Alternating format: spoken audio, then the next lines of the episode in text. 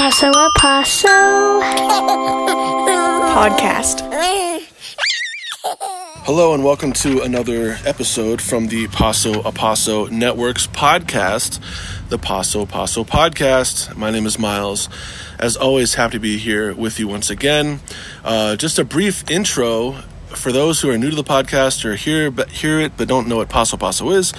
Uh, PasoTaos.org is our website, and it is a network of early childhood uh, community members, care providers, and beyond um, in Taos and the region who support not only young children but their families um, and want to collaborate to spread the message of the importance of early childhood, the experiences children have, the support that exists for their families, and that's what this podcast hopes to provide to you, the listener. So we're back again, and today we will be discussing the topic of home care, home child care providers, and what efforts are taking place in our Taos community to uh, reach out to folks who either are taking care of other people's children or may think about it. How can we support them and things like that? So, uh, we have another great guest today, and uh, would you like to introduce yourself? Hello, my name is Monica Trujillo, and my role is the Home Child Care Liaison with the uh, Taos Early Childhood Alliance um, under the Paso Paso Network.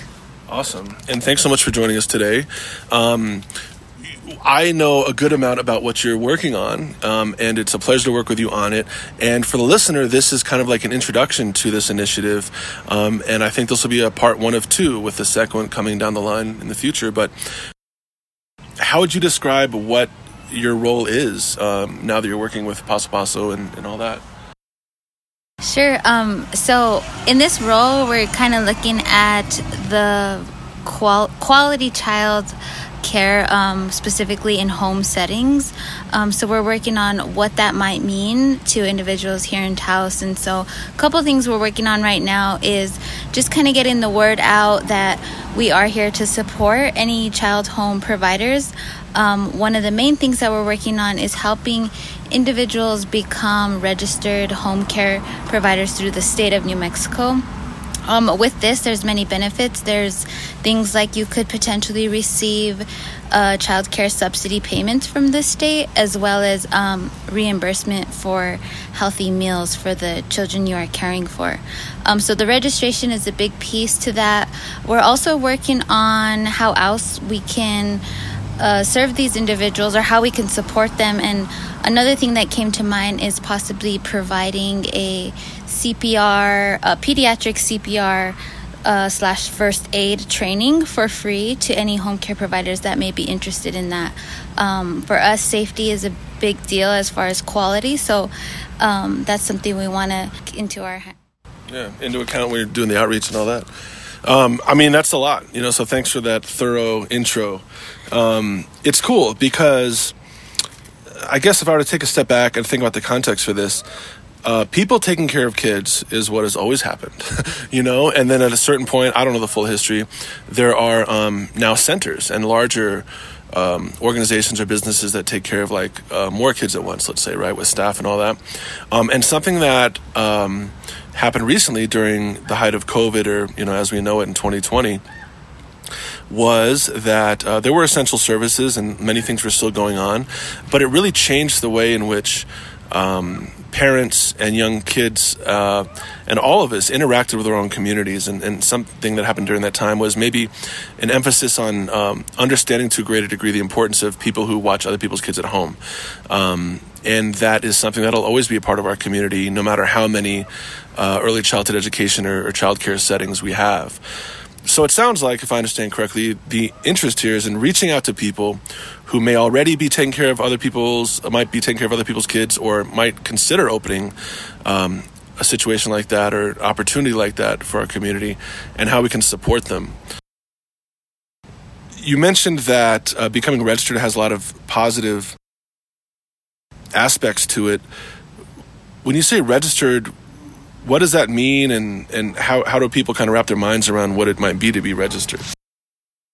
Sure. So we would register through the state of New Mexico. Um, it's a bit of a process. Um, we would do a background check and then we do an application process. And then at that point, the state would um, go into the provider's home and just make sure safety measures are to par with their standards. Um, it is a process, but uh, my role is to help individuals take it step by step.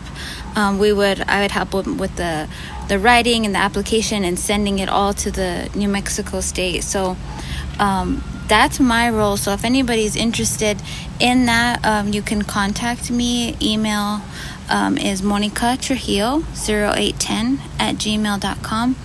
Um, or you can call me at 224 1090 um, and i'm happy to help anybody who would like to even just learn more about what it means in the process Awesome.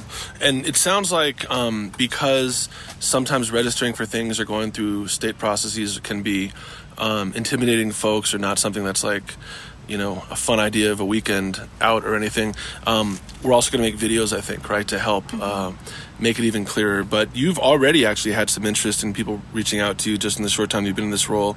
Um, without talking about the specific person, uh, you know, what's that conversation like, or what's an example of someone that might be interested in this? Sure. So she reached out to me, and we've just been in contact. A couple phone calls, um, text messages as well. Um, I've sent her all the documents that she wanted to look over. Um, once she feels comfortable, I told her we can either meet up or do a Zoom call and walk step by step, question by question together.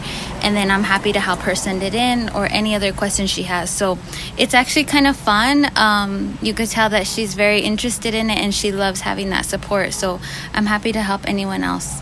Cool. Yeah, that's an often awesome service.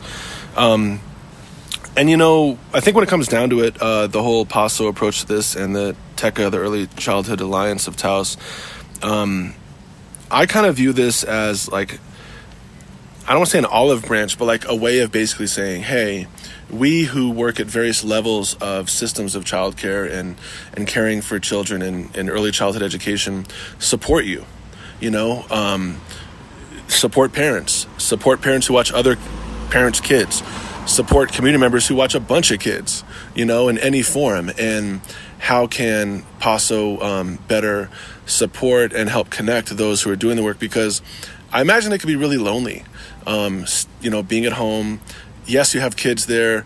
Uh, maybe you don't get to talk to adults that often because you're so busy. Yeah. Um, you know some folks that do that. Is there any insight you can provide to what you think they might be experiencing just just in that role, whether registered or not? Sure. Uh, yeah, the registration is just a piece if someone was interested, but quality care could mean so many other things. Um, what's needed. And so, if anybody has any ideas or wants to share um, what could be helpful, we would love to hear from you.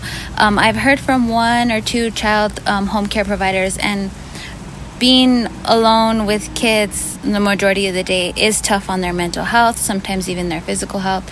Um, so, what are things we can do to help support you in taking care of those? Um, those children as well as taking care of yourself. So, we love to hear from the community on what that might mean.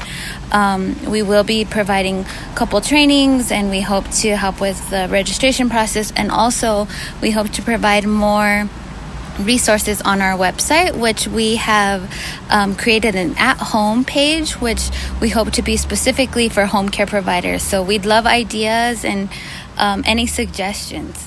Yeah, totally. Thanks for bringing that up. Um, and so that uh, website address is pasotaos.org slash at dash home.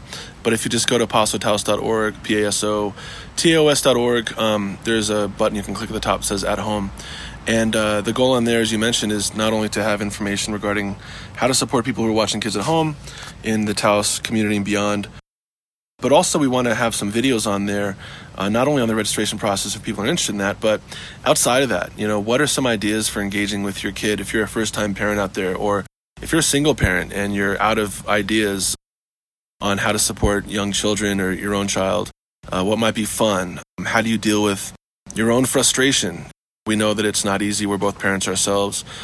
And those are things we hope to provide. Really appreciate you taking the time, Monica. It's, it's not easy to reach out to the community, even though it's a free service, and put yourself out there and also encourage other people to put themselves out there. But my feeling about this genuinely is that we are a community, and in our community, there are various things that we all do to try to help make it better and do our part. And this is just one of the many ways that we're all contributing to each other. It's a free service, and again, if you're a parent or community member who has an interest in or already does work with kids, Monica is here to help support you. And just um, one more time on that outreach, it is uh, Monica Trujillo 0810 at gmail.com. If you are writing it down, it is M O N I C A T R U J I L L O 0810 at gmail.com. And if you'd prefer a phone number, it's 575 224 1090, or you can go to pasotaos.org. As you know, Monica, this podcast not only is a podcast that people can find on their phones or anywhere else, but it also airs on KNCE 93.5 FM. Thanks to them for partnering on sharing this sort of information to help increase the well being of children in our community. Are there any last thoughts you have on this topic? And certainly, as I mentioned, you know, in a, in a couple months, maybe we'll check in with you once again to see how things are going as you uh, move further down the, the line of this work. Um, just a couple last thoughts. I'm really excited to be in this role. I think childcare is is a huge deal um, no matter what setting so in school daycare or at home and so helping provide that quality care and supporting the providers themselves is truly valuable so i'm happy to be in this position so thank you. Yeah. Great thanks again. For our last couple minutes maybe what we'll do is we'll just share with you out there listening some of the audio from the videos we've made recently the, the first two that are out there on youtube and on the website to just give you a sense of the kind of discussions we are having and hope to have more of. And I'm talking to you listening right now, whether you have a kid or whether you're just in the community. If you have an idea of how uh, organizations like PASO can help better support you or the community when it comes to young children, please send us an email, pasotaos at gmail.com. We are here to support you with lots of free services and such. So thanks again, Monica, and we'll talk again soon. And thanks for everything you're doing. Thank you.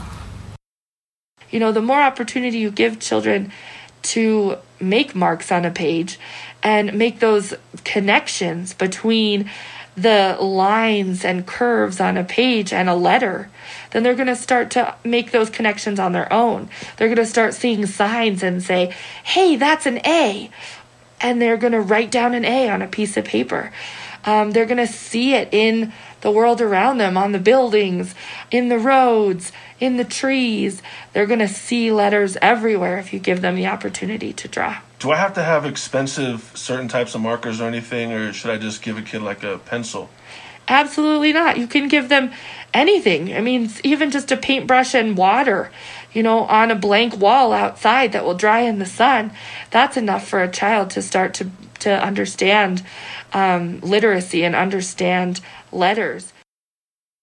I think it's important that if you're feeling tired, maybe you know your child's going to feed off that ener- energy and it'd be nice to set some time for some mindfulness and doing some type of meditation together and then acknowledging their feelings but also letting them acknowledge your feelings i would definitely suggest you know being more physical with them as far as activities with being big with their body going outside. I like to do like the bow and arrow with her. We, you know, play baseball. We also have the dog, so we do go on walks, climb trees. I think if it's the weather doesn't permit to go outside, definitely some indoor maybe fun games like even um, blowing up the balloon and not letting it touch the ground the first one to touch the ground has to do a couple of you know push-ups or something being creative with just different household materials you know even some cereal boxes can maybe help them make a mask